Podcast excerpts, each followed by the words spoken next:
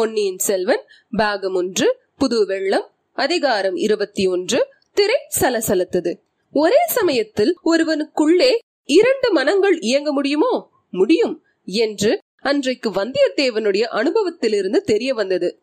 சோழவள நாட்டிற்குள்ளேயே வளம் மிகுந்த பிரதேசத்தின் வழியாக அவன் போய்க் கொண்டிருந்தான். நதிகளில் புதுப்புணல் பொங்கி பெருகிக் கொண்டிருந்த காலம். கணவாய்க்கால் மதகுகள் மடைகளின் வழியாக வாய்க்கால்களிலும் வயல்களிலும் குபுகுபுவென்று ஜலம் பாய்ந்து கொண்டிருந்தது. எங்கே பார்த்தாலும் தண்ணீர் மயமாய் இருந்தது சோழ தேசத்தை வளநாடு என்றும் சோழ மன்னனை வளவன் என்றும் கூறுவது எவ்வளவு பொருத்தமானது? இப்படி எண்ணியவுடனே சோழ நாட்டுக்கும் சோழ மன்னனுக்கும் ஏற்பட்டிருந்த அபாயங்கள் அவன் நினைவுக்கு வந்தன. இந்த நிலைமையில் தன்னுடைய கடமை என்ன? இளவரசர் கரிகாலர் கொடுத்த ஓலையை மட்டும் சக்கரவர்த்தியிடம் சேர்ப்பித்து விட்டு தன் கடமை தீர்ந்தது என்று இருந்து விடுவதா இந்த ராஜகுல தாயாதி காய்ச்சலிலும் பூசலிலும் நாம் எதற்காக தலையிட்டுக் கொள்ள வேண்டும்? சோழ நாட்டு சிம்மாசனத்துக்கு யார் வந்தால்தான் நமக்கு என்ன? பார்க்க போனால் நம்முடைய குலத்தின் பூர்வீக பகைவர்கள் தானே இவர்கள்? சோழர்களும் கங்கர்களும் வைதும்பர்களும் சேர்ந்து கொண்டுதானே வானக்கோப்பாடி ராஜ்யமே இல்லாதபடி செய்து விட்டார்கள் இன்றைக்கு ஆதித்த கரிகாலர் நம்மிடம் அன்பாக இருந்ததனால் அந்த அநீதி எல்லாம் மறைந்து போய்விடுமா? சேச்ச அந்த பழைய சம்பவங்களை அநீதி என்று தான் எப்படி சொல்ல முடியும்? அரசர்கள் என்றால் ஒருவருக்கொருவர் சண்டையிடுவது இயற்கை. வென்றவர்கள் மீது தோற்றவர்கள் கோபம் கொள்வதில் என்ன பயன்? நம்முடைய மூதாதைகள் நல்ல நிலைமையில் இருந்தபோது அவர்களும் மற்ற அரசர்களை கதிகலங்கத்தானே அடித்தார்கள்? அடியோடு அழித்து விடத்தானே பார்த்தார்கள்? ஹா அது என்ன பாடல்? இதோ ஞாபகம் வந்து விட்டது சேனை தழையாக்கி செங்குருதி நீர்த்தேக்கி ஆனை மிதித்த அருஞ்சேற்றில் மாணவரன் பாவேந்தர் தம் வேந்தன் வாணன் பறித்து நட்டான் மூவேந்தர் தங்கள் முடி.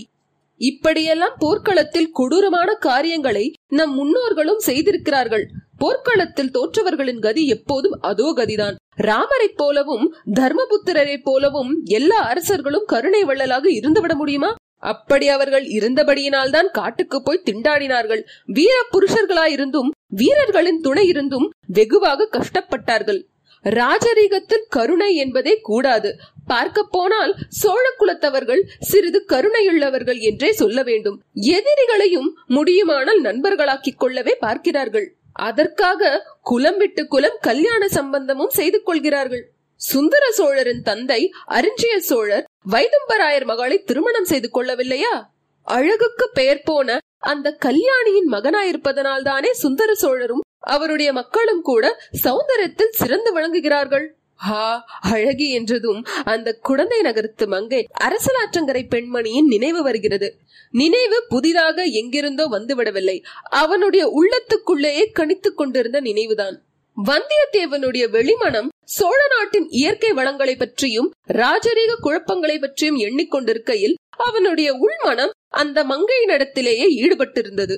இப்போது உள்மனம் வெளிமனம் இரண்டும் ஒத்து அம்மங்கையை குறித்து பட்டவர்த்தனமாக சிந்திக்கத் தொடங்கின. பிறகு வெளியில் எந்த அழகான இயற்கை பொருளை பார்த்தாலும் அந்த மங்கையின் அவயங்களுடன் ஒப்பிடத் தோன்றின.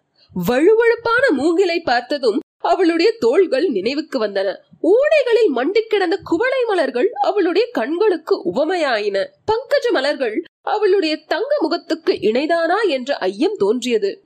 நதியோர மரங்களில் குலுங்கிக் கொண்டிருந்த மலர்களில் வண்டுகள் செய்த ரீங்காரத்தை அவள் குரலின் ஒலிக்கு உவமை சொல்வது சரியாகுமா?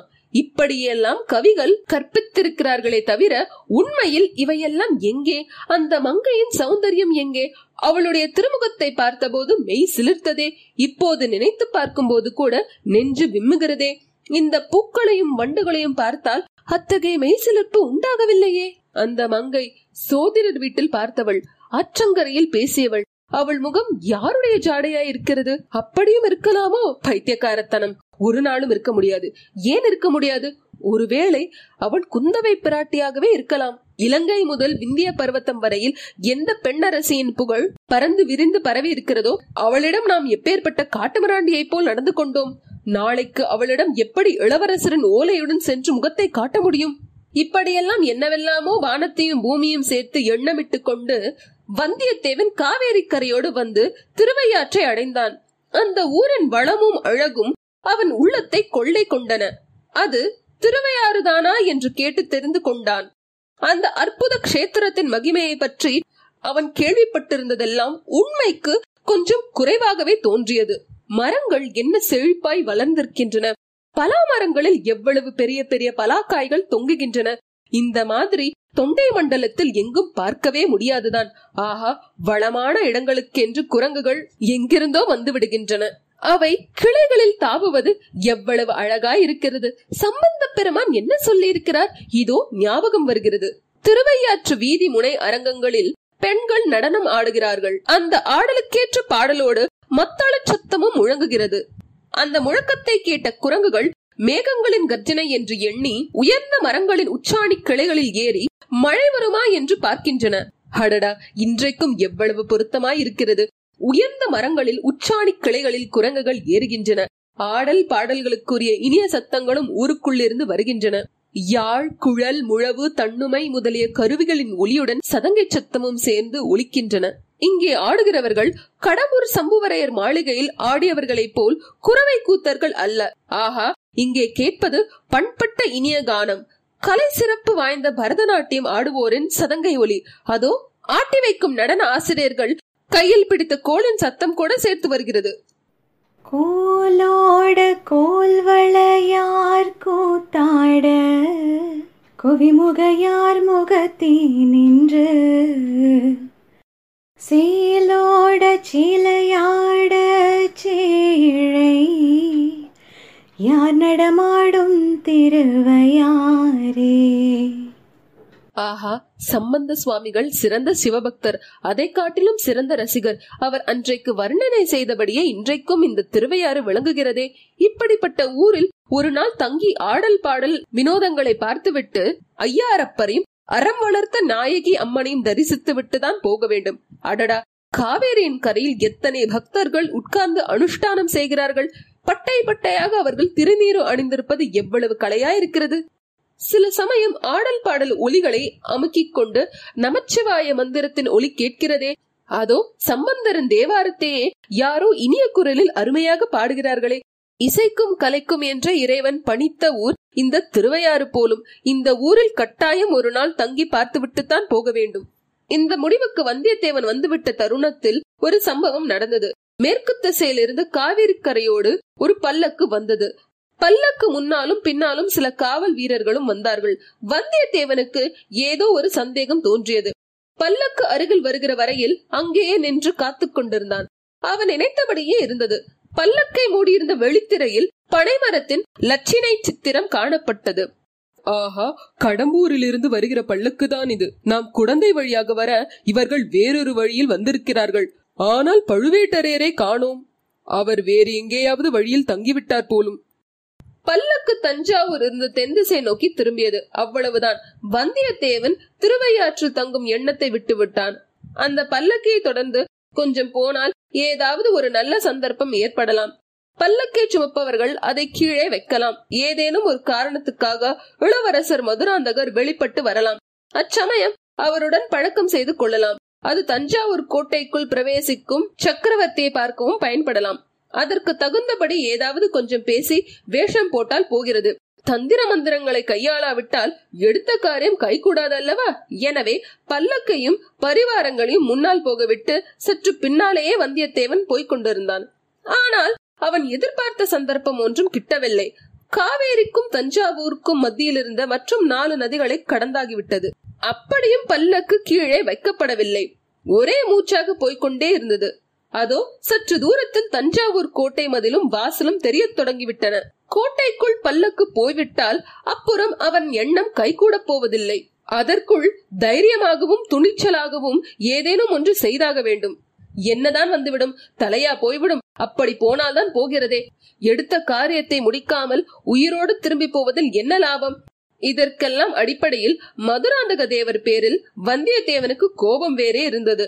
பல்லக்கின் மூடுதிரையை கிழித்தெறிந்து உள்ளே இருப்பது பெண் அல்ல மீசை முளைத்த ஆண் பிள்ளை என்பதை வெளிப்படுத்த வேண்டும் என்று அவன் கை ஊறியது. அவன் உள்ளம் துடிதுடித்தது. இதற்கு என்ன வழி என்று தீவிரமாக யோசித்துக் கொண்டிருக்கையில் பல்லக்கோடு சென்ற பரிவாரங்களில் ஒருவன் சற்று பின்தங்கி வந்தியத்தேவனை உற்று நோக்கினான். நீ யாரப்பா? திருவையாற்றிலிருந்து எங்களை ஏன் தொடர்ந்து வருகிறாய்? என்று கேட்டான். நான் உங்களை தொடர்ந்து வரவில்லை ஐயா. தஞ்சாவூருக்கு போகிறேன். இந்த சாலைதானே தஞ்சாவூர் போகிறது? என்றான் வந்தியத்தேவன். இந்த சாலை தஞ்சாவூருக்குத்தான் போகிறது. ஆனால் இதில் முக்கியமானவர்கள் மட்டுமே போகலாம். மற்றவர்களுக்கு வேறு சாலை இருக்கிறது என்றான் வீரன். அப்படியா? ஆனால் நானும் ரொம்ப ரொம்ப முக்கியமான மனுஷன்தான் என்றான் வந்தியத்தேவன். அதை கேட்ட அவ்வீரன் புன்னகை செய்துவிட்டு தஞ்சைக்கு எதற்காக போகிறாய்? என்றான். என் சித்தப்பா தஞ்சையில் இருக்கிறார். அவருக்கு நோய் என்று அறிந்து பார்க்க போகிறேன் என்று கூறினான் வந்தியத்தேவன். உன் சித்தப்பா தஞ்சையில் என்ன செய்கிறார்? அரண்மனையில் உத்தியோகம் பார்க்கிறாரா?